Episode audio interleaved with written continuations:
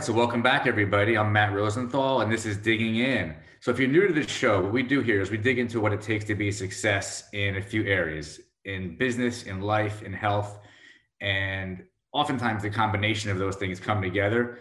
So, we want to talk about how you can use this information to reach your potential. You're going to hear some really, really cool stories today. Our guest is, is awesome. Uh, I had the good fortune of being on on his show, his podcast, about a month ago. The uh, conversation was fantastic. Not to set expectations too high, but I think this is going to be a continuation of that. I think it's going to be great. Um, I would suggest you grab a, a, a, notepad and a pen and get ready because I'm telling you, Mark Edwards has a lot of really good information. Uh, he's a man of many talents. He is self-made, and currently he's the CEO of Boss Equity. And I know that that's been around for a while, and he's going to talk about that. Uh, guy has a lot of experience. He's a specialist in advising and leading in acquisitions in a very cool niche, which is the tech space, but software specifically. So we'll talk about that and how he got uh, into that. Again, tremendous source of knowledge, experience. He's also the host, as I mentioned, of the Boss IT podcast. So we're going to hear about how he got into that. And um, look, he's a serial entrepreneur. And to me, the word entrepreneur doesn't mean trying things and failing only. It also means being a success. And he is. He's a success, and he's going to talk about it all. So welcome to the show. Actually, honored to have you on. It's uh, it's fantastic. Thank you, Matt. What an introduction! It, it makes it it makes this feel like a penalty shootout. You put the pressure on me now. Penalty shootout is is is a very uh, topical theme at the moment because we're only a few days after seeing England foul in the final at a penalty shootout, which is a recurring theme for the English, I'm afraid. but let's see how I do. Let's see how I do with these these penalties. I think you know I saw something on the news now that you mentioned it. I don't follow that sport, but I saw something about how the uh, the the Queen and the family are, are, still recovering from yes. from the loss. There was like a whole news article on it. I'm like, we all are. Oh wow. there's it a is. lot of reco- there's a lot of recovering going on. For those of you who don't follow football, it was the European Championships. England, for the first time in 55 years, got through to the final against Italy. It was 1-1 at full time, extra time, and there was a penalty shootout, and we missed three of the five penalties, so we came second. Yeah, but it was a it was a good experience overall. You know, that's a perspective. That's actually a great place to start our conversation because the yeah. last time you and I talked, we talked so much about um, about things in um, mentally and the way we, we approach things and the way we see things. And I remember asking you about that brain behind you. And um, yes, maybe you can kick us off talking about that and, and what that all means to you. Okay, so there's two two companies that I have. Boss Equity, which has been going for 22, 23 years, um, is a mergers and acquisitions company, but we specialize within the software sector. So when presenting it, I always say, you know, we've done deals on four continents. So we truly are international on that side. And we predominantly work on the sales side. So that means that a software company may come to us and say, we're looking to exit, or the, some of the shareholders are looking to exit. How do we go about that? Um, what makes us different is we came from the software industry ourselves. And we approach this more of a sort of a long-term process, not we want to sell within the six months, get us out of here. It's we've got a business, we need to be made, I suppose in in in football parlance, is match fit. We need to prepare for that event. So we work with companies to do that. And we also, as we're doing at the moment, we will work with companies that are looking to acquire, but make the right sort of acquisition. Because acquisitions typically there's a high failure rate. Either they don't happen or they happen and they fail.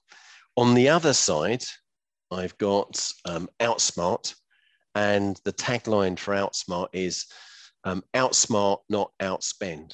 And that business is about strategic positioning and messaging, again, within the software sector. And, and what really happened, that's a new company, that came about from the learnings that we've had here, working with lots and lots of different software companies um, seeing what works, what doesn't, gaining a lot of experience, devising a process. And one element of that process we called competitive space, which is the, the positioning of your company and how you articulate the positioning of your company to a target market has a great effect on your results and also in the M&A terms that final valuation. So that was so valuable. We learned so many lessons from that. We said, actually, we need to take that because there's going to be people that could benefit from that that maybe are not looking to sell within the next year, two years, three years. They're looking for more of a long time journey, and they can they can take those lessons and they can help it to grow the business uh, more quickly. And the important element, I co-founded that with uh, Neil Cumming, my my uh, co-founder, whose background is in cognitive science. Hence why we have another brain here, because it's about understanding the brain and the way that we communicate. Okay. So there's a lot of information there. This is, this is perfect. So I, I, one of the reasons I even do this show, I, have been curious throughout my life. I'm, I'm so curious how people get. I see you now, right? I said, but but there's a whole journey. There's a whole story, right? And I'm I'm curious, like how how you got to where where you are. And I think people listening are, are curious, like this guy's successful you're well spoken, you know a lot about a lot, you advise, you guide, people trust you. You didn't start out that way, right? No. You, there was no. Yeah. You kind of can you just? I'm curious, like how'd you get here?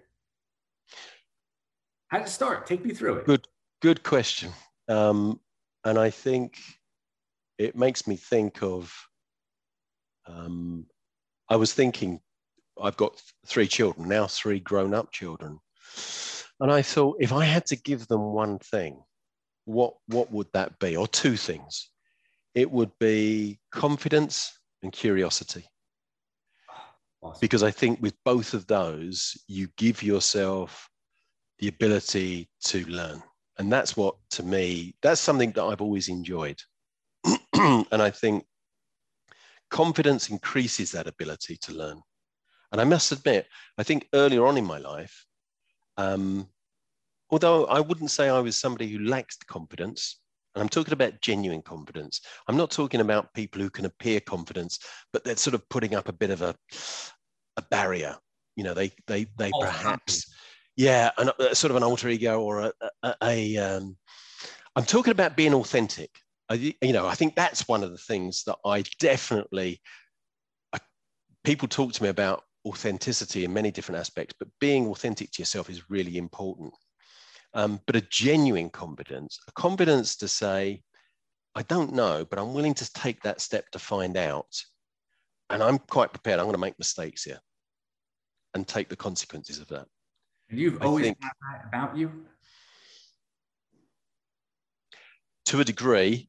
Um, and I think that came from from my mother who had my brother and I, she had certain phrases, and I don't know if this is the same for you, but where your parents repeat certain things over and over again, and it almost gets, you know, it's right into your your hardware in your brain. And there was a phrase, yeah, exactly. It there was a phrase that my mother used to say to me, which was, you, you can be and achieve anything that you want as long as you're willing to work hard at it and go for it. And, and that, throughout, like when you were younger, she would always. This was before school, before going to school. She would she would say things to us that I think at that time we probably didn't understand fully. You pick up an inkling of it, and to be honest with you, it was only when I started to have children of my own that I started to appreciate what a good parent she was. The things that she would say and do to set us up in, you know, for becoming an adult and for taking on the challenges in life. But that was something that was repeated to me so frequently. And it was sad because in the last 10, 12 years of her life, she had um, dementia, or Alzheimer's, and that person disappeared, although her body was still there. So I had quite a time to, you know, think that through. It's a, it's a difficult thing when you've got a loved one who goes through that process. So you do remember the person as they were. And that was one of the really strong impressions. But to answer your question, I think that that definitely gave me a platform to be able to, to go out and willing to give things a try. Didn't always feel comfortable. There were many times when, you know, I give you an example. I, I worked for GEC Avery and I was working as a, an out in the field salesperson And I was selling electronic scales and tills that were linked together. At that time, that, that was sort of the height of technology. It was quite some time ago. But I was selling this to retail outlets. So it was people like fishmongers, greengrocers, butchers. And um, I was told by one of the very experienced salespeople there go and sell to the butchers because very few Avery salespeople will go in there because they've got knives and they tend to be a bit rough and tough, these guys, and they, they scare salespeople away. Right. But actually, if you can break through that, that, that they've, they've been exposed less to that, that, that selling. And actually, if you can actually engage with them, that's something that's quite different to, for them. And you might be able to have better success. And that's what I found is I would actually go and target butchers in particular because normally the salespeople go, no, I'll go to the next one. I'll go to the greengrocer. but I actually went That's into the butchers. After, like you pushed yourself. By the way, I want I I, made, I was making some notes while you were talking because I want to I want to add to what you were saying. But sure, this is a valuable lesson here. This is a valuable piece of information. You, it sounds like it was intentional too. You you pushed yourself into a situation that was uh, uncomfortable. Yes. Is that not a, that's a pattern of being an entrepreneur? It's a pattern of or an element of success in whether it's personal or it's health or it's business, doesn't matter. Being uncomfortable is almost like a necessity, and you pushed yourself to do it, knowing yes. that it was going to stretch you. Yes, yes, there, yes, that's true. I, I did it. It was uncomfortable. I, I mean, but I, but I think quite early on, I started to get small signs of success that encouraged me that I was on the right track.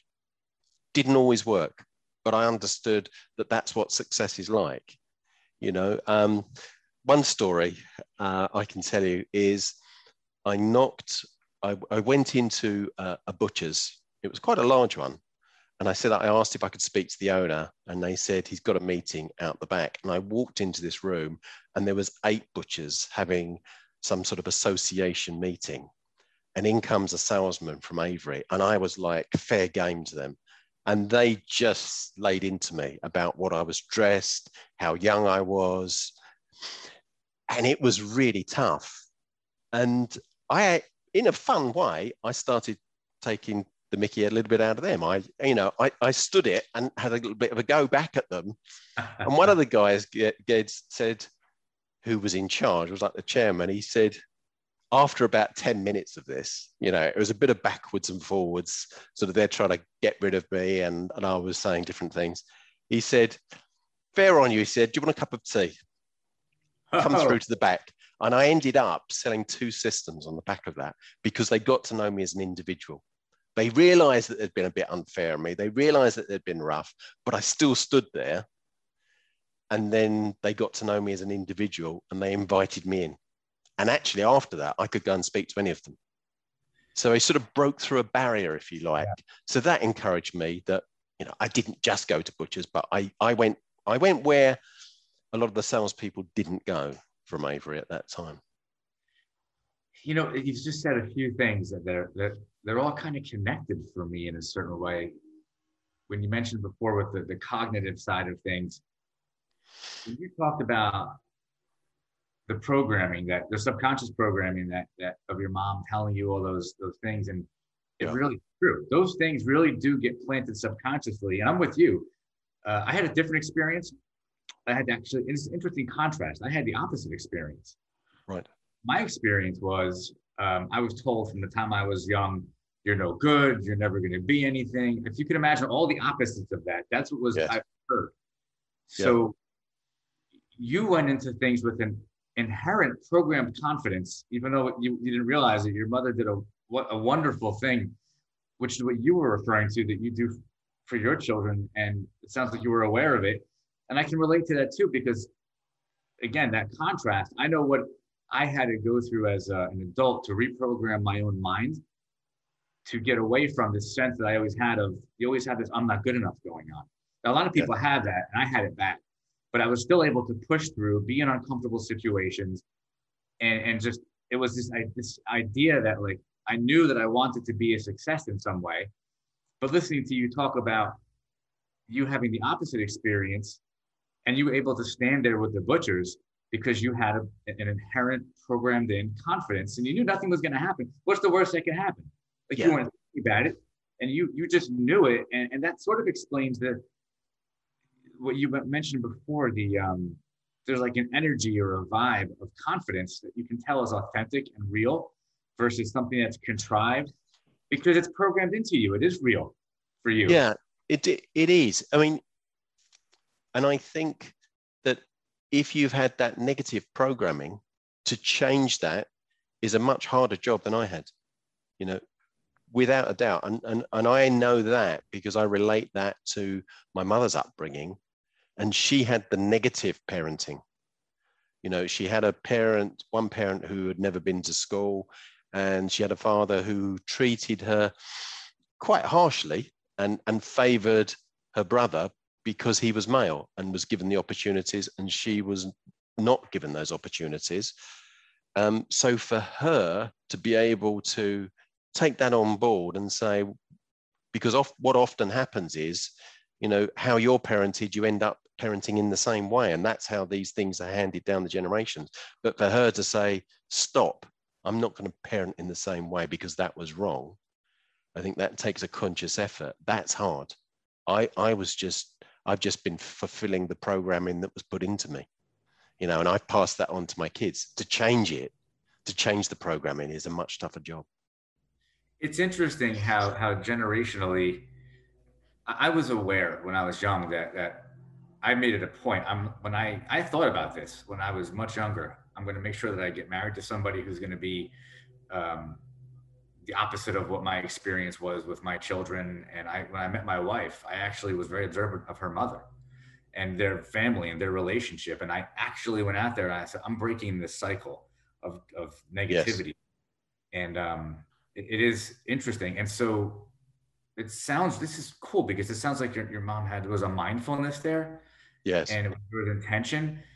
And, and it's like that's a lesson in life. And by the way, when you want be talking about about your, your kids and uh, confidence and curiosity, actually, let's go back to that. That is so important in life, right? Yes. You're teaching it. I'm teaching the same thing, but you and I come from two totally different childhoods, upbringings. Yes. And we found our own ways to be successful and to yeah. be able to be here and, and, and tell the people watching or listening curiosity and confidence that it really is like those two things are essential. Yeah. Well i mean we we have. We've had a different parenting experience but i think i know from because we did the podcast before we're going to be aligned on a lot of things. We are aligned on a lot of things because we've already discussed that. So although we although we've come at it from different directions we've we've found this this middle ground where we are, where we think you know we're on the right track. Hopefully, we are. Um, but yeah, I mean, it's it's it's interesting to see as your children grow older. You you, you don't know exactly how things will turn out, but um, I do see confidence in all three of them, but it comes out in different ways. Um, you know, they've they they're all quite entrepreneurial in their own way. Um, my well, son decided to go and live in France and start a business there. Sorry, in, in Spain and start a business there. Um, that was quite surprising to me. And I thought, wow, that's a big move. He hadn't established himself with a business, but he said, not only am I going to go and st- establish a business, but I'm going to do it in another country, one in which I don't speak the language. He does now, but he's been there two years. Think about but, the confidence that takes. Like, so that's like, yeah you actually took what you had experienced and somehow you amplified it, right? Because that's that's serious. I mean, that, that takes a lot of courage, a lot of independence and confidence to do what he did. And whether yeah. he or fails, he clearly has um, I don't know some confidence in that way of knowing that that's okay too. Otherwise, you wouldn't have taken the risk. You know? Yeah. Yes, I, I, I think family to you and your wife. I mean, that's that's really, and that is a huge lesson when it comes to family. Like that's an interesting mindfulness and, and awareness. You know, it's not by accident. You were programmed that way, but you're talking to me about it. You, you know what you were doing with your kids. It was intentional. Well, I, I remember somebody, and I can't remember who it was, that said to me, Your children will not necessarily take notice of what you say, but they will of what you do. And that that is something that has, has always been there in, in the back of my mind whenever, you know, thinking about parenting. They do watch very carefully what you do. So if, if you're not genuine, you know, you can say, if you say one thing and do another, they'll notice that. So keeps us in line as well, doesn't it? does. Have you ever heard the expression? That's not an expression. I guess it's, it's, it's, we can call it, I'm not sure what to call it, but it's somebody once said to me, you can live your life wanting things and, and, and like trying to have things, but if you just be, then do, you will have. Right? Yes. So if you if you just and I think about that in, in every aspect. I'll give you a really ridiculous example. For some reason, over the past year, I gained like five pounds. I'm a little guy, so I, am I'm, I'm trying to lose the. Actually, I gained ten pounds. I want to lose five pounds. Okay.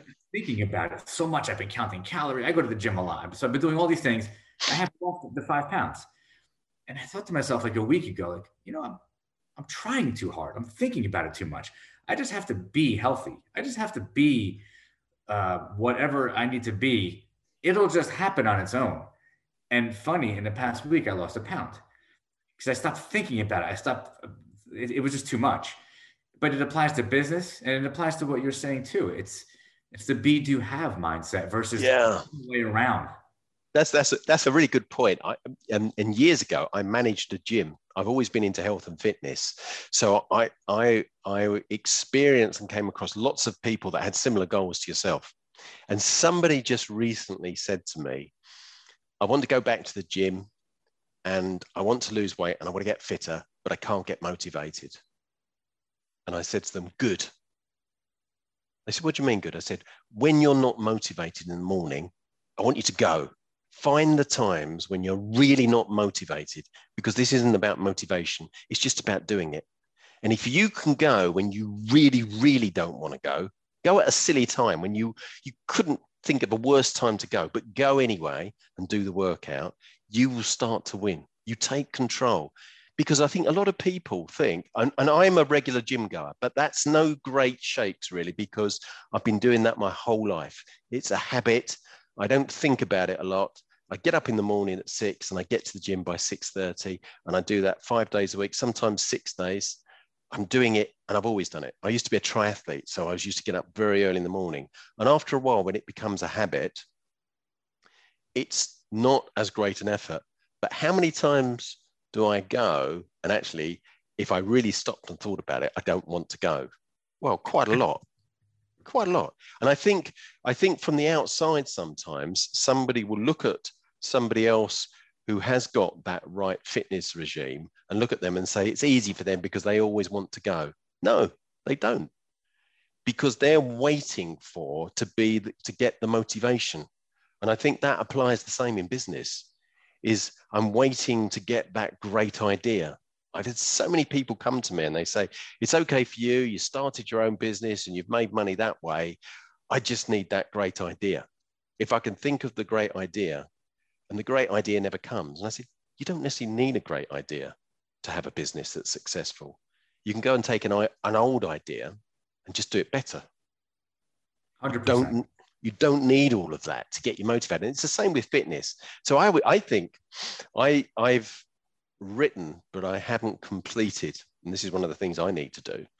Is um, maybe next year. I've been very busy um, over the last few years. A book about getting fitness and, and health. And I think one of the points that I would definitely put in there would be, you know, conquer that that control that your mind sometimes has in thinking, I've got to get motivated to do anything. Find a time when you really don't want to go and go anyway and just do. We, we got we got to use that right there to, to transition into into the, the, the business part of that because that's business as well. It's yeah. I think what I just heard you say is which is a bad habit for many people is procrastination, excuses. There's all these different things you can come up with. But if you want to have something, right? So it's that be do have. You have to be that first. So um, you're right. Like last night, I, I didn't want to go to the gym I had a long day yesterday. I'm with you. I usually go in the morning. I didn't make it. So My wife went out for dinner with her cousin, and I said, you know what? It was like eight o'clock. I'm like, I'm going to the gym, and I went. I was exhausted, but I actually, and I want to talk about this. I had the mindfulness to say, okay, I know exactly what you just said because I've been doing it for so long. I know that I'm going to feel better. I know well, that I did it. And yeah. I did it. And I had a crappy workout. I did one of my half ass workouts, but I went and I did it. And when I came home, I was like, damn, I'm glad I did that. That applies to every day in business too. If you're a business owner, and there's people listening to this that that struggle and, and with themselves, the, the, the conversation they have with themselves oh, I'll just do this next quarter. Oh, I'll just do the. At some point, you got to do it, or you're never going to have it. So it goes back to the be do, right? You got to do it. Yeah, it, it very very true, and and actually, it's, it's, it's a very good point because what when I talk when I speak about the process within Boss Equity that we use with our clients, that actually came from that philosophy in a way because one of the observations that I made was that I've been very fortunate because I've been exposed to lots and lots of software companies from all over the world. So I get to see the inside of what's really going on. You can look at a business from the outside, everything's wonderful. You know, everything's great. We're growing, more opportunities. When you when you're talking to an organization from the M&A perspective, you have to see the reality. And when I go in and I meet the founders, I can get a pretty good feel of what I'm going to find in the rest of the organization from getting to know those founders. So the software engineers who come up with a great idea, write some software, start a business, they're going to have pretty good technology and their marketing is going to suck and they won't do much of that because they don't like it. They're not confident in that area. It's not something they're interested in. So their marketing is not going to be good and probably their sales is, is similar. And they will they will win sales because they've got strong technology and they'll get sales by references, but that will inhibit their growth.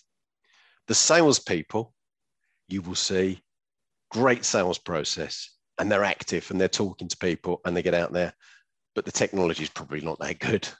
And sometimes even the marketing is not good. You know, you see that blend. You get the financial people and it's all about you know their finances and the and the financial models that they've created. And when i ask them for stats on the business it comes back instantly and it's well organized. But you look into another area of the business and it's not as good. So the process was to say if you really want to create value in your business there are certain things that you're going to have to have within that company um, with very few exceptions.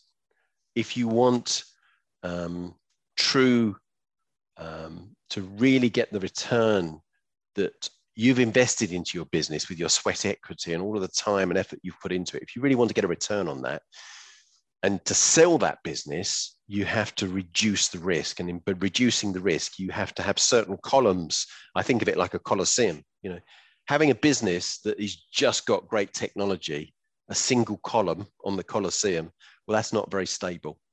And the more columns that you can add to your business, you know, replicatable processes and documented processes, boring stuff, but the more of that you can add, the more of a solid stable business you can have. Tell me more about that because that's, that's that's gold right there. You know, there's so many people that that, that are listening to this are, are business owners and they might be stuck. They might be on a treadmill and they may be getting older. And maybe they do want to get out. And you know, there's right now there's just multiples are, are much higher. Mm. Um, and, and so if somebody has that in mind, what are those things again? Well, there's five, and this is my methodology. It's it's it's a it's a way of visualizing it for our clients, but we cover all elements of the business within these five modules. Um, but you're right that I mean the multiples, and I'm only talking about the software sector here, but the principles that you could apply, you could apply to any business. Yeah, I'm talking IT uh, as well, actually, because we're both IT guys. I'm, I'm thinking yeah. Yeah, yeah. in my business, I, I, somebody offered me something a few weeks ago, and I was like, "Are you kidding me? No, I'm yeah. not selling. I can't believe it." Yeah, yeah. There, there is. It's it's possible to get you know an enormous return, and, and we see that because they are the cases that get publicized. There are also offers that are a lot less than that. There are businesses that are bought for a dollar sometimes. So there's a very wide extreme range you know, from the bottom to the top end. Give me Sorry? those. Give, give, So the give- fi- so the five areas is the first one is what I call competitive space. That is where you sit within the marketplace, how you articulate your value, and how you communicate to your target market.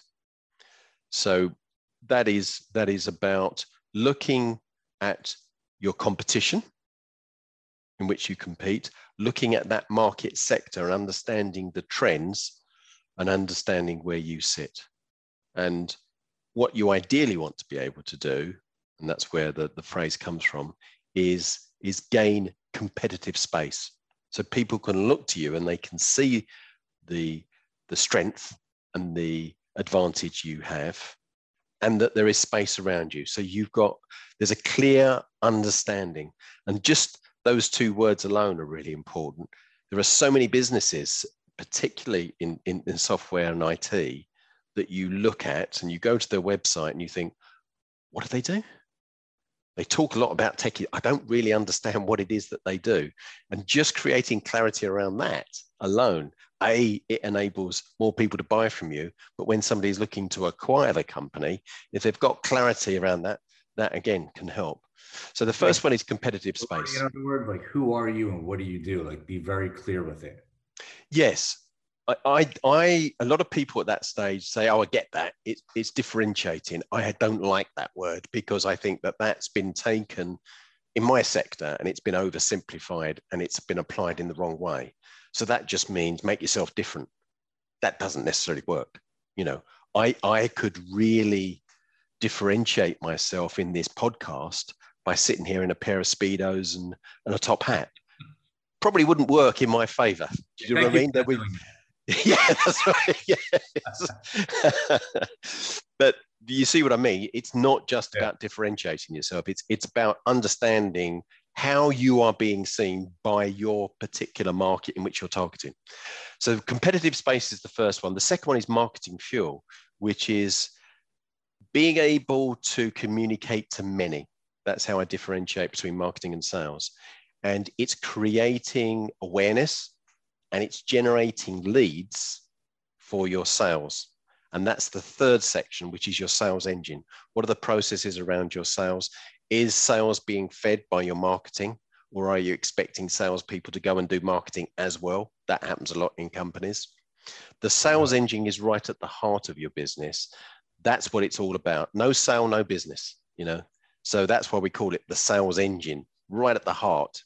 The next part is management drivers. So that's the fourth element. And obviously these are multi-layered, all of these, these areas, but I'm just sort of giving you an overview. And management, la- management drivers is about, imagine that you're driving a car, it's your dashboard of your business. It's being able to have a strategy, but having feedback to see how you're doing or in any given period that's relevant to your business. How are you performing? How do you manage people within your organization? How is marketing performing? How is sales performing? Have you got a happy workforce? You know, what are your goals? How do you compensate people? All of those things. And then the fifth thing, which I say you should have in place from the very first day that you open your doors, is exit, exit strategy. Is to have a have a goal in mind for the end. Because if you start with that, it doesn't mean that that exit strategy that you have in day one is the same in year 10 but it gives you a different perspective is you realize that the business is something that is separate from you with its own value and viewing it in that way will help you to manage it in a different way. And i believe that you should always be thinking about increasing the value of your business and how this would be perceived when viewed as an acquisition target. And also be prepared you know my experience in seeing a lot of M&A deals completed and and many that are missed is that there are I've seen businesses approached with phenomenal offers whereby the business was just not ready to be acquired and they missed the opportunity. Phenomenal offer, the company spotted them and it's been a strategic acquisition for a much larger organization. They've gone in with an offer and then as soon as they start to dive down into that business, they've seen that there's, a, there's quite a mess involved and they weren't ready or they hadn't got alignment within their, within their shareholders. that can stop an acquisition sure. and the opportunity goes away and it doesn't come back. Sometimes these are, you know, there's they're fortuitous timing that things just fit at the particular time. And you think, well, that's a great offer, but maybe we'll get a better one later from that company. But you often find that things move on and it doesn't fit again. So having that end objective and being prepared that if that opportunity comes your way, you're ready to take it. So they're the they're my five areas. You know, I, I, I tell you from you know, being a business owner who I've done a couple of mergers and acquisitions over the years. I think I told you previously, I bought out all the partners and now I'm on the receiving end occasionally there's a lot of consolidation in, in, in my the space that I'm in. Um, I'm constantly being approached by these much larger companies that, that um, want to make offers.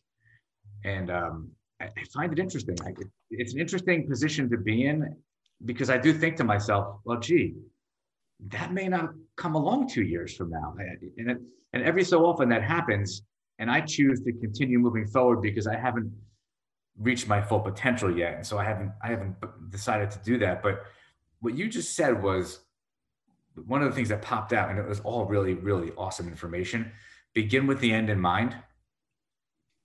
Do you find that most business owners have a struggle with that? Yes. Like emotionally, they just don't want to go there. Yes, absolutely. Why do. do you think that is? Um, I don't think that most business owners have given enough thought to why they are starting the business. There are vague ideas quite often. I know because I ask that question before I start an assignment. I go through this process of I have to sanity check that prospective client. I have to think, can I get on with these people? Can I work with them? Do I respect them? Have they got something of value? What do they really want? Um, right. I believe that my job is not only to help them with that exit, but to also think about what happens afterwards. So, I, one of the questions I'm asking is, what do, you, what do you hope to achieve from this? And I have a lot of people that say to me, even at an early startup stage, because we will we will work with companies, we work with them for sort of six, seven years, where we're helping with the growth and then the exit. That actually is preferred option for us because you really get to understand the business, and hopefully, you know, we can help it build it to a larger organization. Really but I've that's so I didn't know that you you you would do that so early on, and you would actually. That's a very intention. I'm sorry to interrupt you. That was just no, no, no. You go ahead. That um that's a really interesting I guess perspective for somebody to take. I know I want to sell the business at some point. I know that I'm not there. I know that I'm maybe not the one to even shine this diamond up to get us there. Yep. And so let me bring somebody in and spend five years or X amount of years, really, as you said before, building all those pillars. And when you really look at whatever the cost for your services might be, it's all tremendous. That's a great investment to bring yep. you in to do that to yep. potentially exponentially increase that multiple. Yes. It, it, I mean, we that's one of the reasons we have to sanity check. I have to look at that, and the business has to be of a certain size or have a certain growth potential where I can say, taking my fees out, I've still added, you know, a big chunk, and it has to be a sizable chunk, and I've got to be able to to see that, um, before it makes sense. But the advantages are. And I think where we've been really successful is that when we do finally reach out to potential buyers, traditionally buyers get to know that dealing with the typical M&A company or broker or whatever you want to call them, they will get um, the initial superficial information and then they just want to talk to the owners. And because they can't get the owners, the answers from these guys. Whereas we do because we really know we really know those businesses, but we also know the sector and we can add value. And, and sometimes we've done deals between two companies that have both said to us, that's not a good fit. We, we can't see a deal happening. And we've gone back and we said, no, no, hang on a minute. We think you're wrong. Have a look at this. And then we've made the deal. And afterwards, it's been a great success. And both sides have thanked us to say, we hadn't looked at it like that but we've had that greater insight of being able to bring that together. So that that it is a different approach. There are downsides to it. It means a big commitment on our side and a big commitment from our client. But I think definitely having an, the ability to work your exit strategy over a longer period rather than having a board decides we need to be sold by the end of the year it can be done but there's there's going to be a big downside to that and that will typically be valuation that you get. It's it's interesting. In, my experience over the past few years there's been a few people that i've met. I have uh, i have somebody that introduces me to other to like companies, knowing that I, I potentially might want to acquire or merge something. And um, I, I, tell you, I often find, and, and it's some of the people that I meet, they seem interested. They want to do something. They, they want, uh. to, want to do whatever. But when yep. I really, when I start digging in and I you know, have some dinners, just get to know them, like you're saying, and really see what, what, what's going on. And then I begin to ask the due diligence questions. I begin to bring my, my team of people in and we start, it gets real, it gets serious. In every single case recently, I found that the owners or the, the founders and owners, they don't want to do it. They don't want to do it because they built a lifestyle business. They're they're concerned with what could happen. They don't know what their future is. They haven't really thought about it. And oftentimes they're really having the conversation out of fear maybe their sales aren't so great maybe their their their, business isn't whatever their reasons are they tend to not be the right reasons and i've found that i've wasted a lot of time with people uncovering what that is and yeah. um, and it's so obvious on the surface and uh and so I, have walked away from a lot of and then when you get to the point where you begin to talk about this is what your business is really worth when you add back in all the money you're taking out as the owner or the owners this is what it's really worth, and this is a fair number for that. They don't want to accept it. They have these these imaginary. It's like selling your house. I want fifty percent more than it's worth, even though I know it's really worth X, just because. Yeah, yeah. I mean, there's there's two sides to that, and and I was actually going to say, so it's it's good that you brought that up again.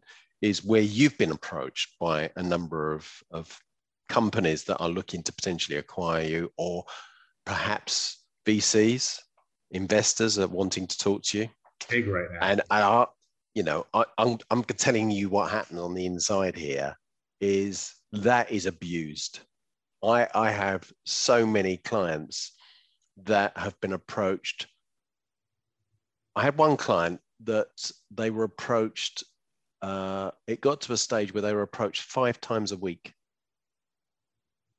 by typically investors and I think what happens is that they get to a certain level of profile where it, be, it, it gets noticed by the VCs, of which there are many out there, VC organizations.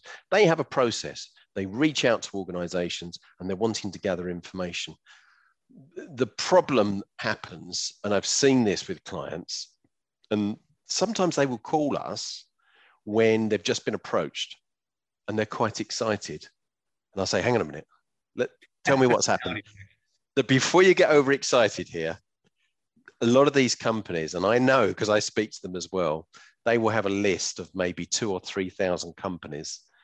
And they have essentially people that are on the telephone that are just ringing them every three to six months, gathering little nuggets of information to try and find the best company to approach.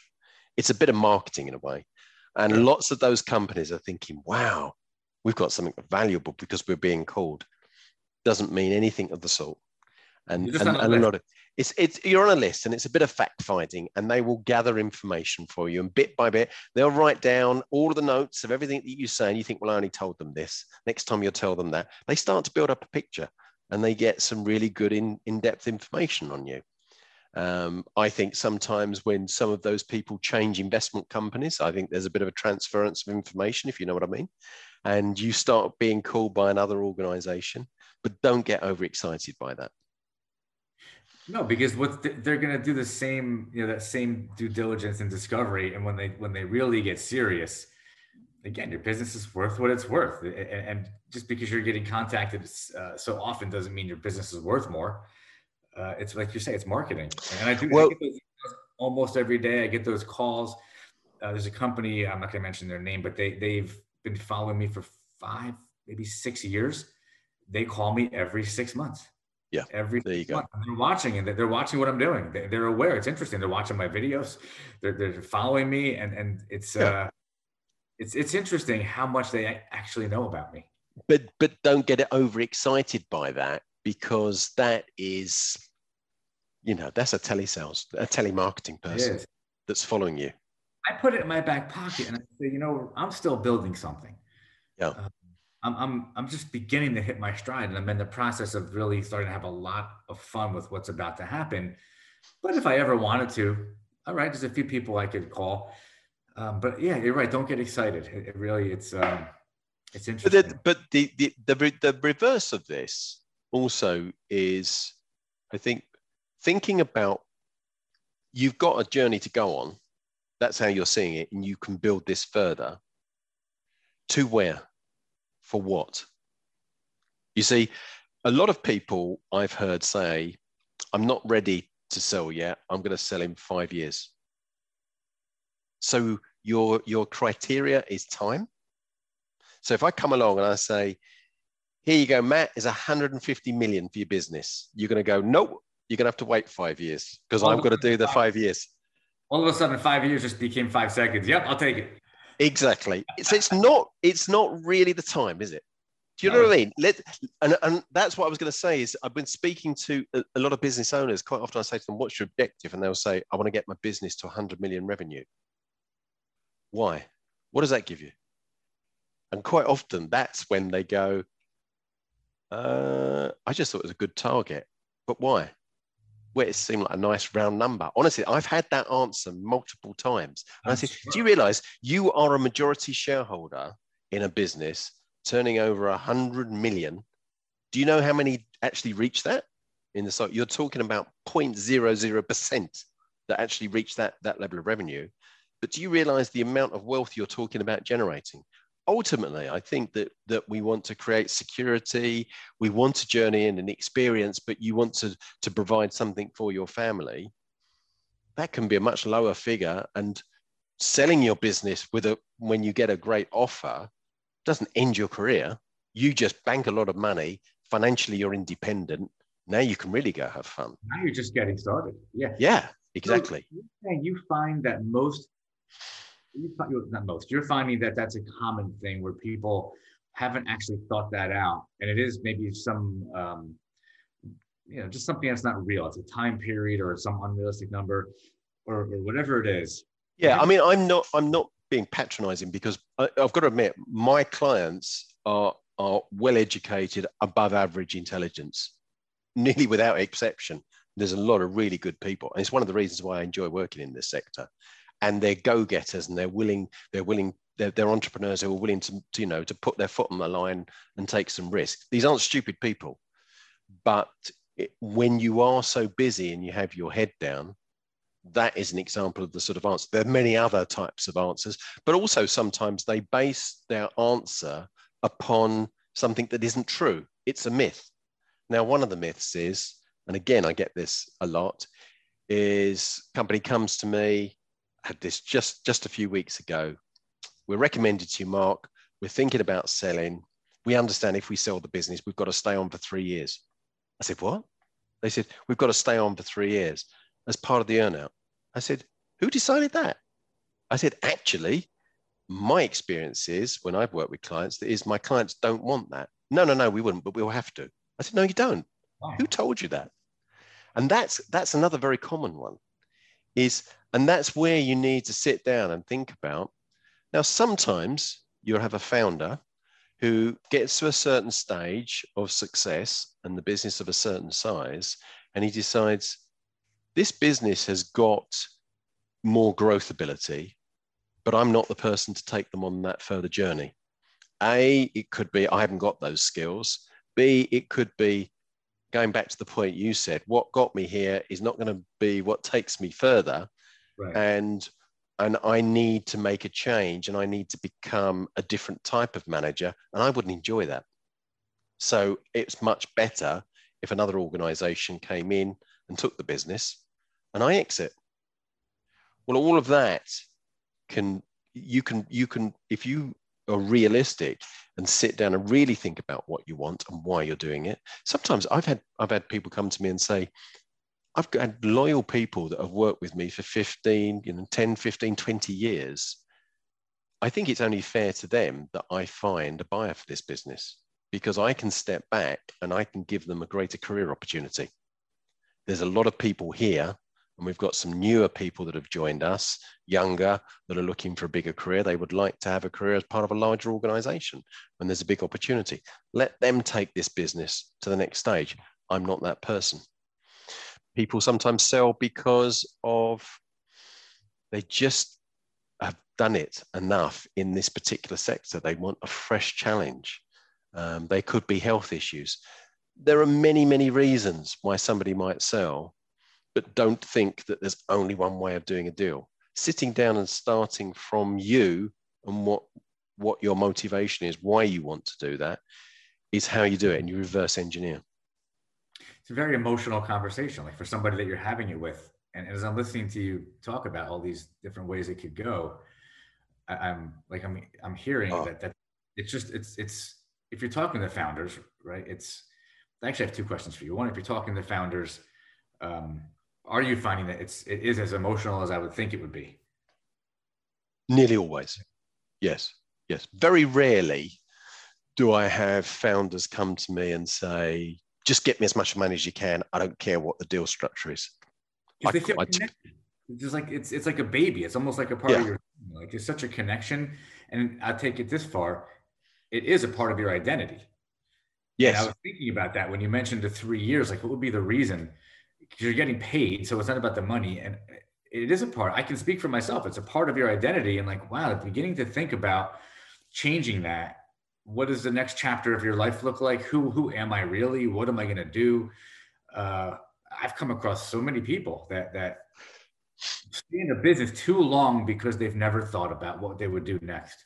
That that what you just said is very true. Is that the business becomes part of your identity, and I think that that can create a, a bit of a crutch situation is who will I be if that business goes away, if that's acquired?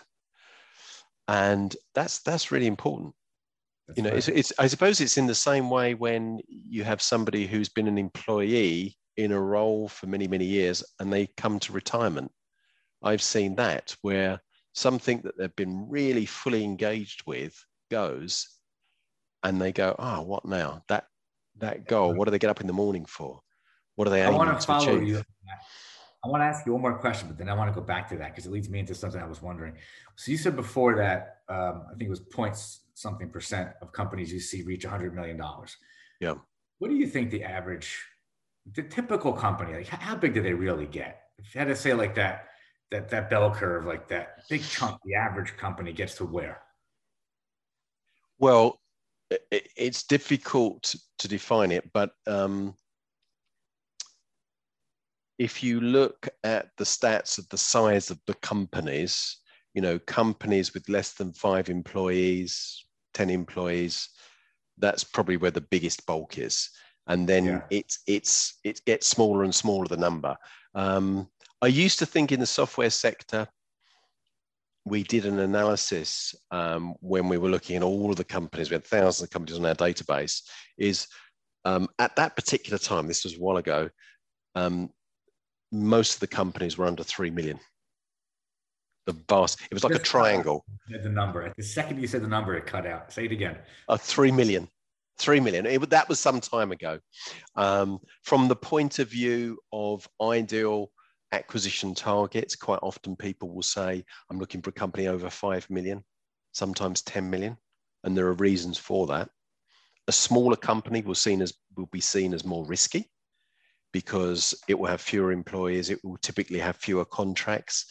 It may have a contract that makes up a large bulk of that revenue. And if you're to lose those people or lose that contract, then what have you got? Um, You've got the relationships that are still owned by by the, the, handful of people that have the the relationships, and so what does that do to the value? It significantly decreases the value. Yeah.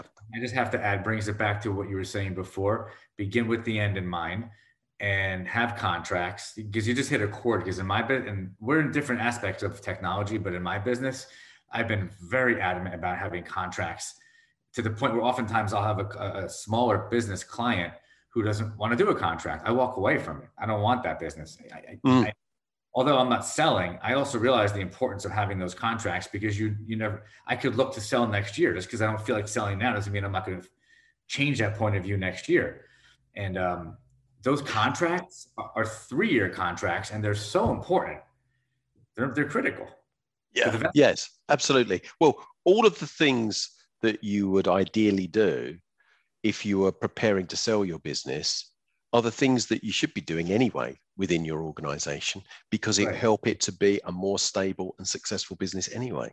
And that i know that sounds a very obvious thing to say but that awareness for me made me realize i needed to go and start this business because it, it wasn't it's not going to be those things that we did with competitive space would help any software company it would help them be more engaging and compelling more understood more attractive for prospects of their their software not just people who are looking to, to buy the business so all of those things are, are, worth doing and quite often they're the things that you're not going to be that motivated to do just like going to the gym you gotta do it anyway it's the marketing I find so uncommon in our business. Well, we could apply it to a lot of businesses, a lot of a lot of uh, sectors. The, the the marketing typically isn't something that people focus on or enjoy doing, but yet you're speaking of something important. You're marketing not just to your to to potential buyers at some point. The marketing is the it's the brand story, it's the voice, it's it's the character, it's who you are, why we're here. Yes. The value of, of all of it, and it does speak to everybody um, no matter what who's looking at you. You know, it's yes.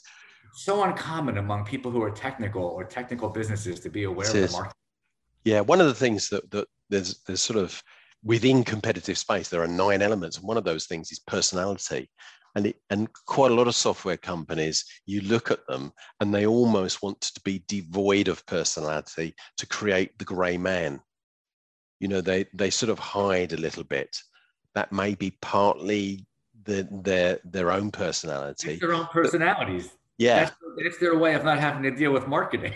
Yeah, exactly. That's right. Yeah, because you, you know the opposite of what you want. People want to be able to connect with you, and connecting with your marketing is connecting with you emotionally as a business and, and the marketplace. It's all emotions. It's it's, it's everything. Yeah, I I mean, there there have been a lot of business consultants and I'm trying to remember who said this one, one bit said the three most important things in a business are marketing, marketing, and marketing. Might be People Peter Drucker. You, they can't work with you. Yeah, exactly. If they don't know you, how are they going to buy from you? But I do understand the other side of the coin is the the the, the dynamics and the methods, the channels of marketing have changed so much over a relatively short period. You know, somebody who went went to university 20 years ago to learn about marketing, the what was happening in the processes, the principles would be the same, but the the the processes were so different. You know, now, I mean, I, I remember when I was first in the software sector, so much happened around exhibitions. There would be a number of exhibitions where companies would pick up their leads because they would meet their buyers face to face, and it would all happen. The internet came along, you don't need to go to an exhibition to be able to find out information. And you no longer have to buy from a company that's within 30 miles of where you live. You can buy software from anyone, anywhere in the world. It makes no difference. Makes no difference. That's completely changed things. Change everything. Uh, Mark, you know something? I, I um, this the marketing company that I'm working with now made a suggestion to me, or they have a lot of suggestions, and I appreciate them all because they're they're really good um, and smart people. But one of them was about going out and doing events and do. And I'm thinking, I actually said to them, I'm like, that was two years ago. That was I don't need to go out and do events. I don't need to invest the time to spend a half a day or a whole day when yeah. I'm currently doing a, uh, a webinar on cybersecurity, reaching hundreds of people who are attending it, delivering value to them. They don't want to go out and, and spend half their time going to the thing and sitting there. We all want to be more productive. And so I'm like, I, I don't, I don't want to really? do that. Don't even set me up with that what you can do is you can really help me with my, my social media, help me develop my audience so I can reach more people so that I can help more people that way. It's a better use of all of our time. I said, don't set me up with the events. I don't want to go. Yeah. Yeah, we but you can understand if you've got a marketeer there who has been very successful in running events and has lots of skills and contacts in doing events, it's very hard to say to him, they're not necessary anymore. We can do all of this now via a platform like Zoom. And what's happened there is there's been a complete mind shift, different change in the fact that we've had COVID and we've been stuck behind our desks in our own homes. And actually, the world's continued. Business has continued. I've got clients that I've not met face to face. I've I've done M and A deals where the parties have not been brought. Usually, you you, you get people around a table to, do, to negotiate. We've we've done it. We've closed the deals, and they've not met. And, and did I think that would happen? If, if you'd said that to me five years ago, I'd say you don't know nothing about M and A, Matt. You know, you know nothing. That will never happen. But it's happened.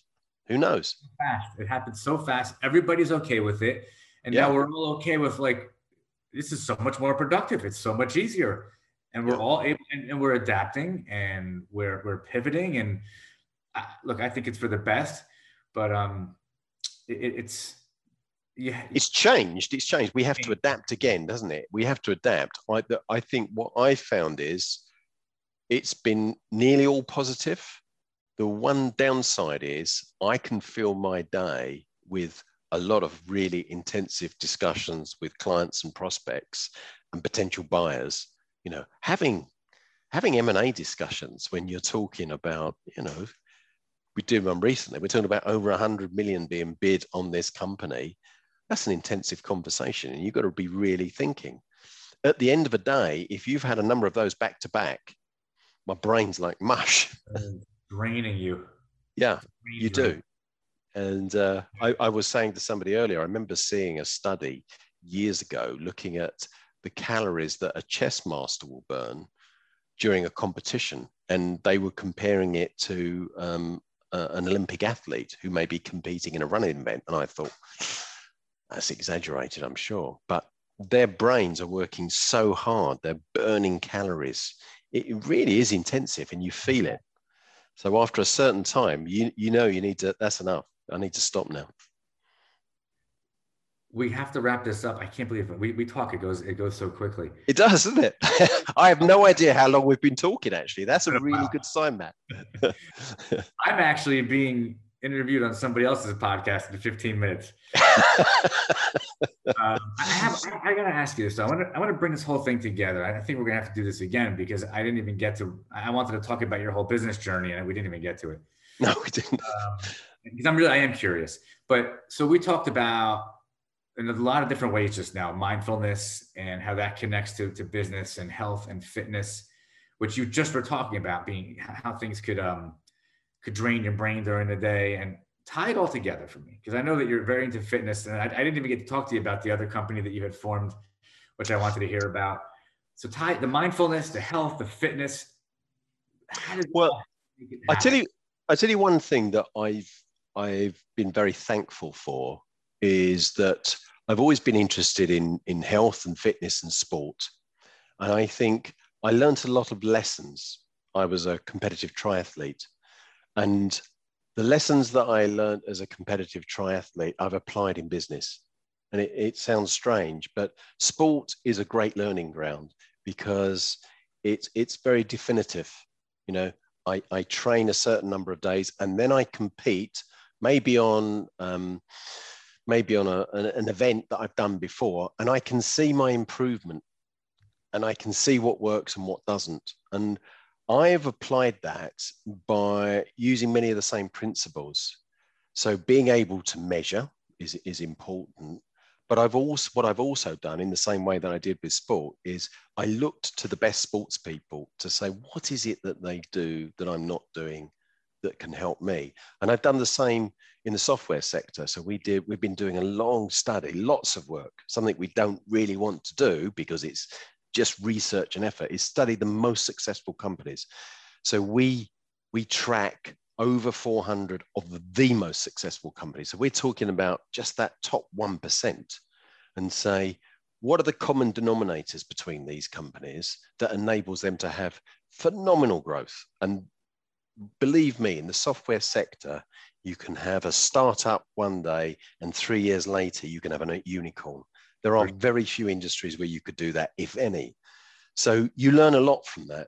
And I think that the, the overriding thing that I've learned is that you need to have balance and you need to learn from the examples around you. And then you need to, as you said, just go and do it. Just go and do it.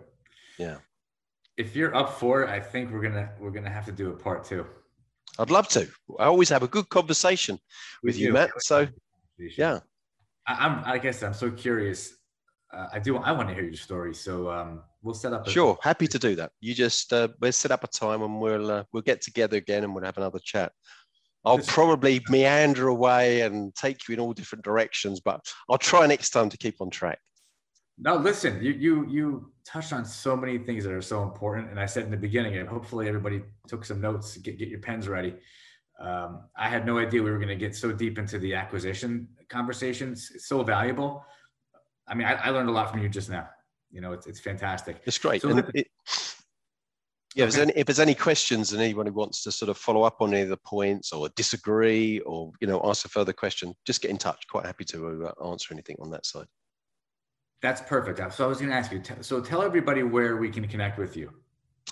So we've got two websites. So Boss Equity. So bossequity.com, B O S S equity, and then um, outsmartstrategy.com. Or you can email me. Uh, easiest email address is m edwards at bossequity.com. Okay, and we'll we'll put all of that information in the description below, so it'll all be there. Um, as far as so listen, thank you so much for coming on. Awesome time. We will definitely really enjoyed it. I'm I'm looking forward to listening to it back. So send me a copy. I don't think we have to even edit this. This is going to be great.